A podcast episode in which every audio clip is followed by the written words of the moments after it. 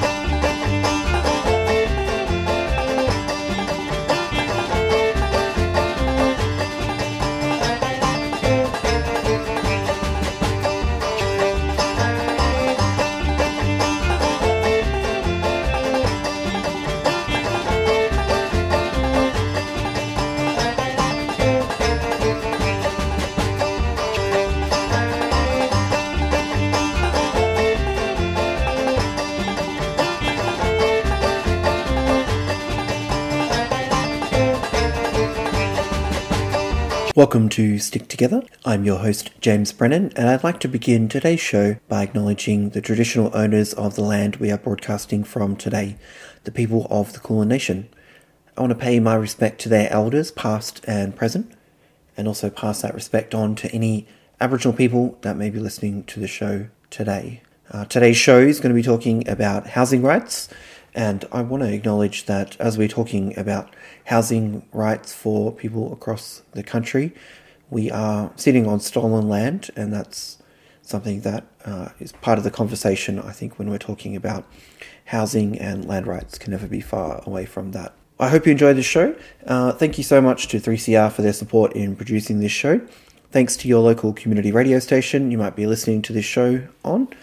Uh, this episode is broadcast across the country on the Community Radio Network and it brings these shows uh, to stations right across the country. So, on this week's show, we've got Oli, who's a delegate from the Western branch of the Renters and Housing Union. I'll be with you again at the end of the show.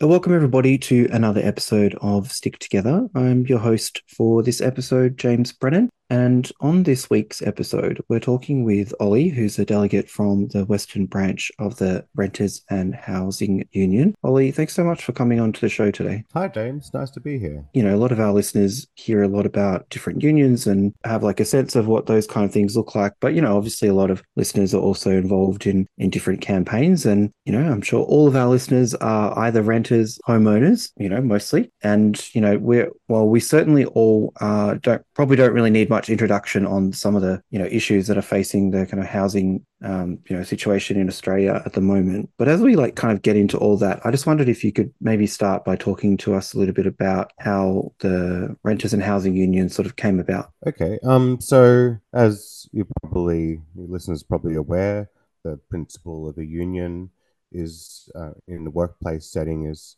of course you have a sort of dynamic in a workplace um, where the boss usually has more power, in just about all cases has more power, and is the whole dynamic of a workplace is often that the boss is able to exploit the workers. So the idea of a union is that if all the workers band together, um, they can take on the boss with their united power and win concessions and get a better deal for themselves. So I guess with the renters and housing union, it's the same kind of thing.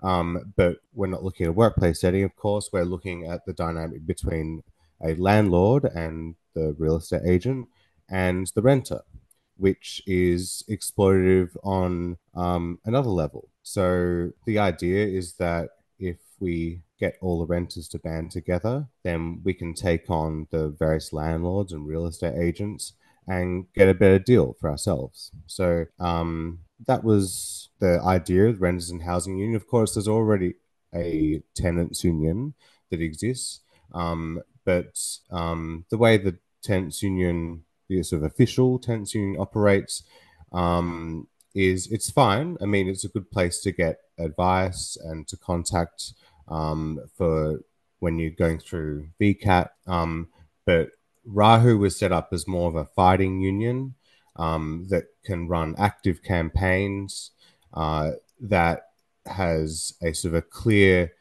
clear goals and principles that go beyond just um, defending the rights we have and goes further to demanding more for renters. Um, so, pretty sure Rahu was set up initially around well the beginning of COVID, um, which was a interesting time for renters. Mm. Um, and the main demand there was that, uh, well, we're not working. Um, where a lot of us are relying on Centrelink payments. Um, why should this, in a pandemic, why should we be subsidizing a class of landlords who are, are able to get a passive income while staying at home? Um, why should people that ordinarily have to leave their house in order to work and make an income, why should they still have to pay these landlords that actually just can just sit at home and receive this income? So that's where it started with this real contradiction that came out of the lockdown. And I wonder, you know, I guess one of the things that strikes me from, you know, hearing what you're saying about creating that kind of solidarity amongst particularly you know renters to be able to you know guys kind of like work collectively and understand the kind of situation for each other and, and have that support through through the union. How does it um that kind of marriage within that of homeowners and um renters fit within the union? And yeah what kind of discussions have led to that be a united piece of group? Homeowners there's a lot of homeowners in australia and most homeowners who are working people, um, they have a mortgage. I see it as important that homeowners in this category, people that just own one house and have a mortgage, um, that they stand solidarity and work with renters because um, at the end of the day, we're both fighting the same thing, which is a very, very financialized housing system um, that's um, really only serves people with heaps and heaps of money and doesn't serve us. And we have homeowners who are solidarity members. We have a sort of membership category for homeowners. Um, and currently, I'm involved in a campaign that does involve homeowners and renters. Um, I'd like to talk about that a bit later. Fantastic, yeah. And I guess you know um, it sounds you know it's it's kind of making a distinction of homeowners and and renters as perhaps um, you know kind of like different industry or different income workers as like landlords being um, you know more like representing the boss's kind of class as well, but putting that solidarity between the different you know workers, even though it might be um, you know in a slightly different situation, there's still a lot that is um, you know in solidarity. Yeah, totally. Often it's just the case that people that own homes are older um, they have been able to buy a house when it was cheaper, and they're working class people. And the the younger lot, like me, um, we just haven't had the opportunity to buy a house because of the you know the way prices have gone. Too many um, avocado breakfasts at the cafe. Yeah, well. I do like avocados, but I don't understand this because they are kind of like they're a dollar. Um, the main things to be worried about is what broccoli. well, you you um you teased us just before with a um a campaign that's happening. Uh, you know, I'd, I'd love to hear a little bit about uh, what that looks like. And you know, it, I think for a lot of a lot of people listening to the show, that we we we are aware of you know kind of like all these kind of issues that are existing within you know housing, both for renters and anyone trying to buy a house and all across the kind of market. But it does seem quite challenging to be able to actually put that um, ideas and knowledge into some kind of action to change the housing market. Anything that's come from, you know, like a federal level and things like that, it seemed to have hit a lot of stumbling blocks to be able to get kind of action on policy. But I'd love to hear about, you know, campaign that's happening at the moment that can perhaps give us all a little bit of hope. Yeah. So there's two campaigns I want to spruik on the show. And both of these, I want to make clear, these are not Rahu campaigns campaigns. They're not um, Rahu initiated campaigns. Um, a lot of the things that happen, um, a lot of the campaigns that we're involved in aren't necessarily started by Rahu. Um, these, uh, in a lot of the case, with um, campaigns that start around this space um, of housing, um, they come from people who wouldn't usually consider themselves activists.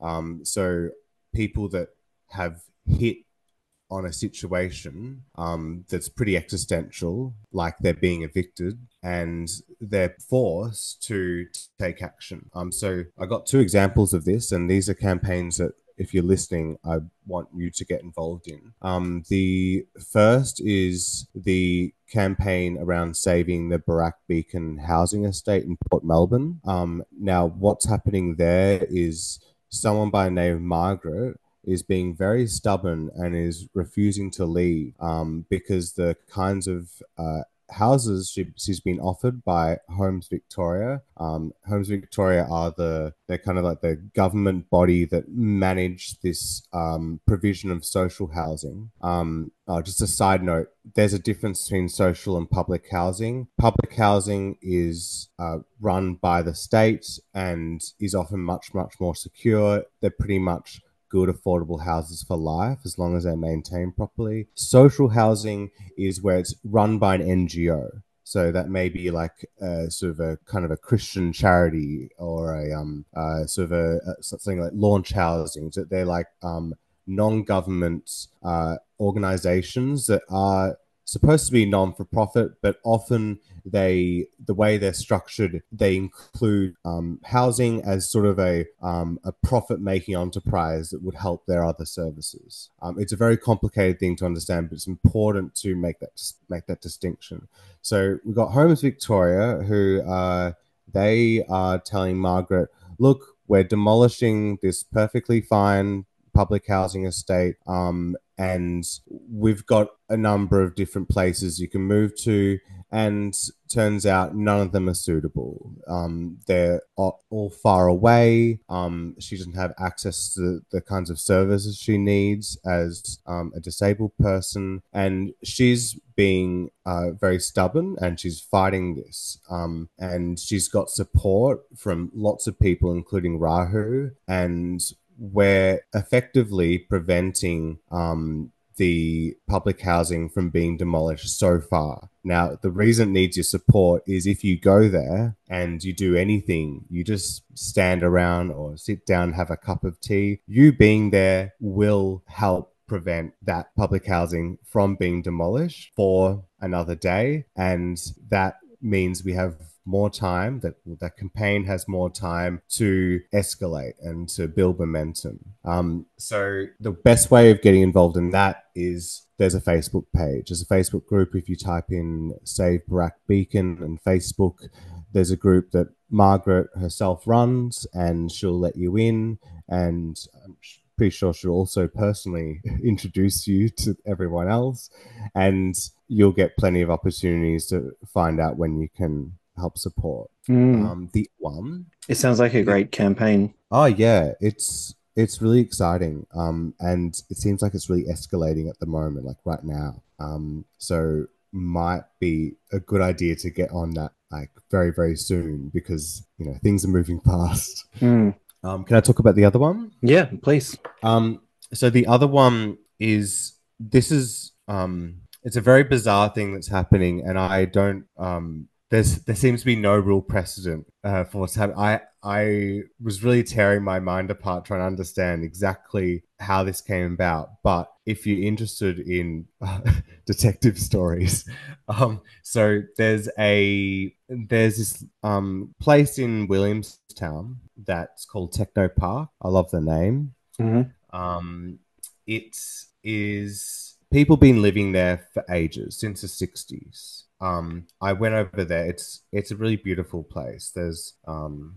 this nice river, parkland. Um, the houses are gorgeous. Um, they have like sort of a communal gardens and everything. It's it's an ideal ideal place. And also, when I talked to the residents, I found out that not only is it idyllic and beautiful, but these places are really affordable. Uh, they're they're in a lot of ways cheaper and more secure than social housing than what I mentioned before. And the people that live there absolutely want to continue living there. What the council has done, and yeah, this is a Hobsons Bay Council, and this is why it's really unusual, they have uh, given them all eviction notices, telling them this is renters and homeowners.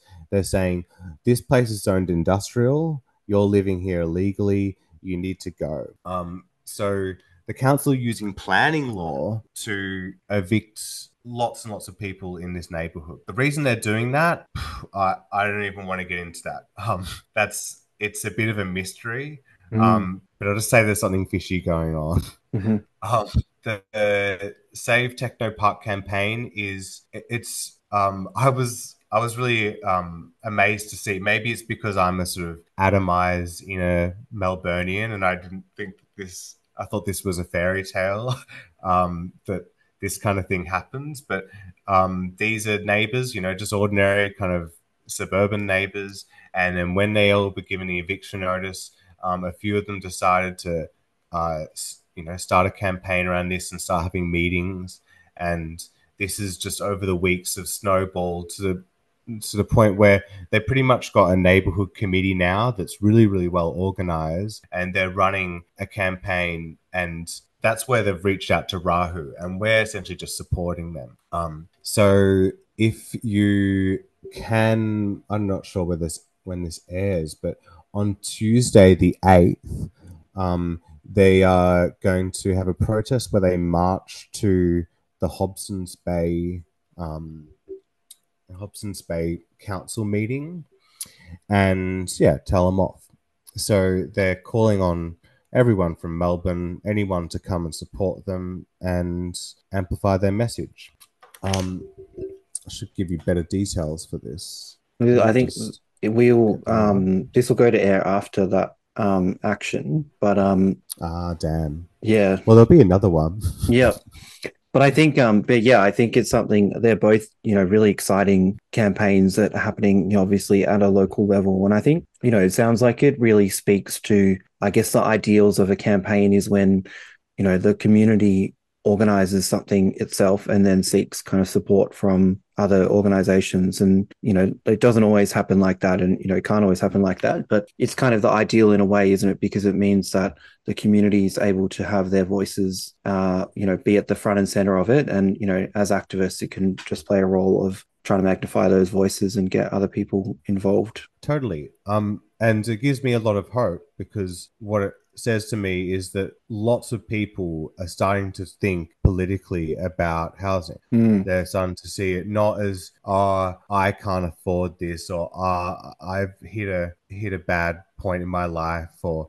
that they're starting to think, "No, this is this decision is uh, a, a political choice that has been made and has made my life worse for no good reason. And um, I should fight for this and I should fight with others that have the same situation. And I think, you know, often it's when a crisis point happens in capitalism that means that people are kind of forced to react to that. And you know, makes me think, um, you know, around the US, um, you know, financial crisis in 2007, eight. And, you know, one of the great campaigns that came out of that in the US was the Take Back the Land uh, campaigns where people were going around and stopping, you know, forced evictions and, uh, you know, were able to kind of campaign um, similarly with, with, um, you know, people across across the US. And it is, I think, yeah, it is really inspiring. We all, I think, um, listeners that have, uh, a, you know, maybe right now or at different times faced issues with some of the um, you know housing issues that I think you know Rahu's is talking about, like in in the demands around things like um, making homes livable. You know, being able to have like fixed repairs for you know at the moment in Melbourne things like heating or you know when summer comes cooling and um, you know, I know like in Australia and, and across New Zealand as well, there's been a real push to have, um, you know, rent caps and, um, you know things like that as well that the kind of the language around and campaigning around um, housing is kind of moved from feeling like it's an individual thing that we can't control to becoming like a politicized campaigning um, issue which i think is really exciting yeah, yeah, it is really exciting. Well, yeah, I just um I just wanted to uh, go through a couple of those demands um that are listed like on the Rahu website, and then um you know I guess one of the other kind of main ways that people can uh you know either get more involved or to hear more about um the union is is to join it as well. So um I'll go th- talk about these and yeah, if there's anything you want to say around the demands, and then we could talk a little bit about how people can get involved in the union itself. Um, so yeah, the demands sure. around building, um, you know, more public housing and you know to end the public housing waitlist. And you spoke a little bit before, Oli, around the difference between social public housing, um, to cap rent increases, uh, raise the rent uh, assistance rate, make homes livable, and tax empty housing, which um, you know obviously contributes a lot to um, you know housing prices across the country too. I don't, yeah, if there's anything you wanted to add around you know those kind of demands and how the union um, you know came to kind of form those. Yeah, well, I think the, these demands they represent some things that could be the the choices that could be made by politicians um, that are realistic in this time frame. It's you know this is not this is not uh, you know pie in the sky. We're not asking for something that's you know so far reaching from sort of the capitalist system we have now. These are simple um, demands that could be, be implemented right now if we had the political will, and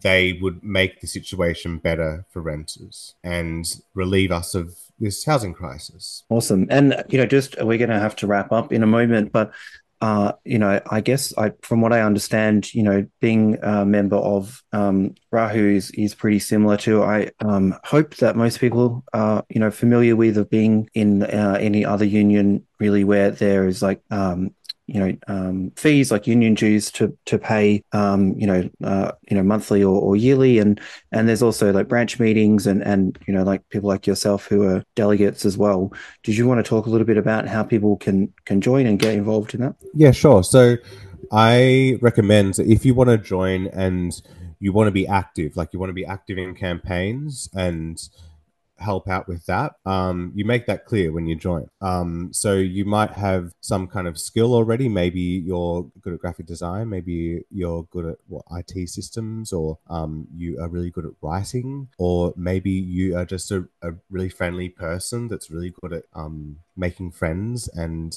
keeping friends.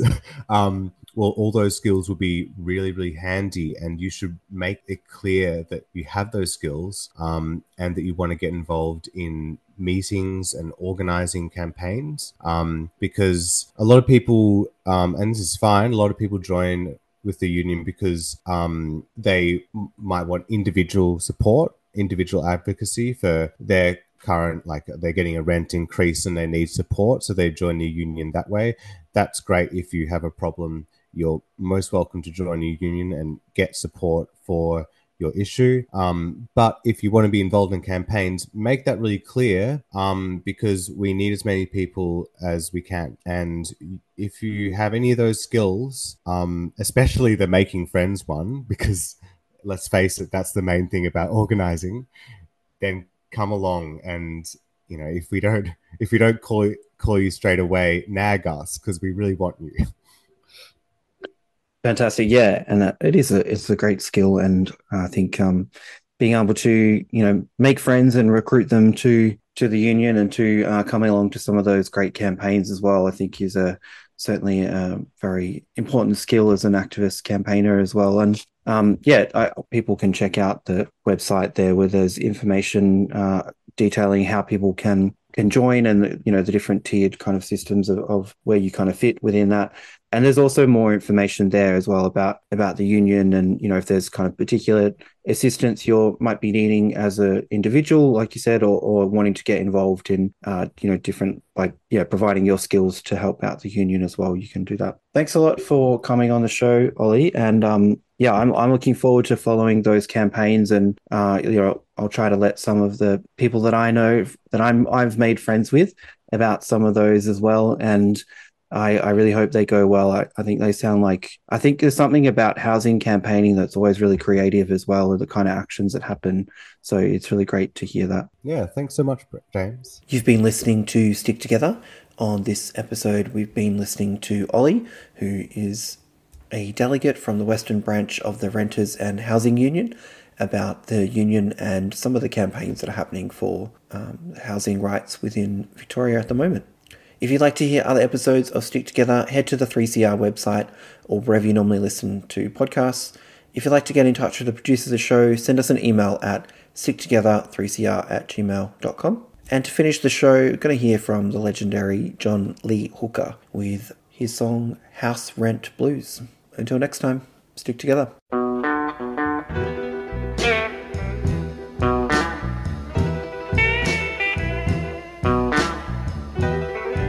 Gonna tell you a story about the house rent blues. I had a good job showing up for five long years. Lord have mercy. The old landlady was so lovey-dovey for five long years. She was so nice and kind in every way. Every Friday evening I come home with my paycheck. She'll smile. She was so lovey-dovey. My meals on time. My bath water be ready. Everything be ready. It rocked on. One Friday evening I come home. I said, landlady, she said, what, Johnny? I done lost my job. She said, what? I done lost my job.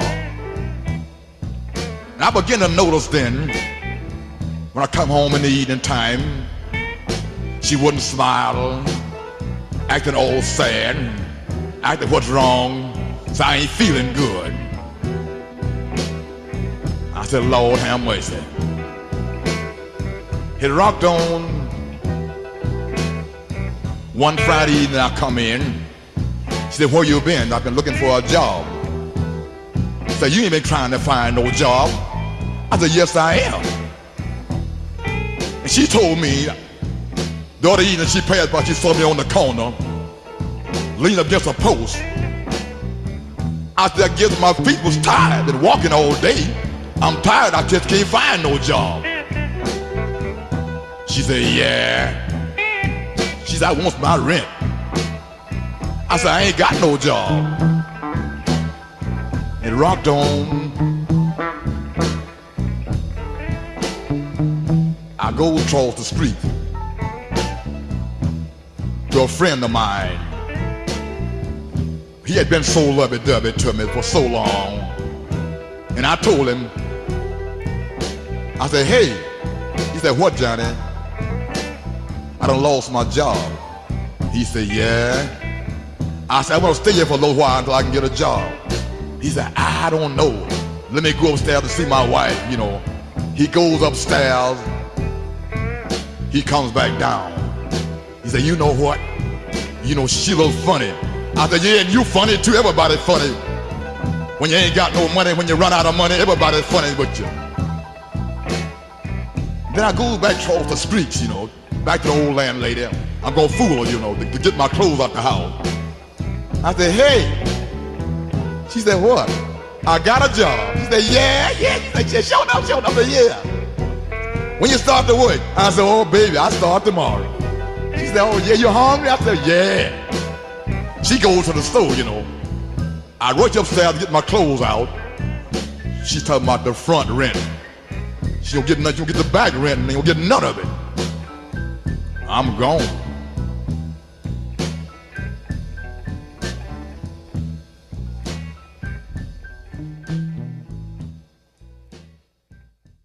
You've been listening to a 3CR podcast produced in the studios of independent community radio station 3CR in Melbourne, Australia. For more information, go to allthews.3cr.org.au.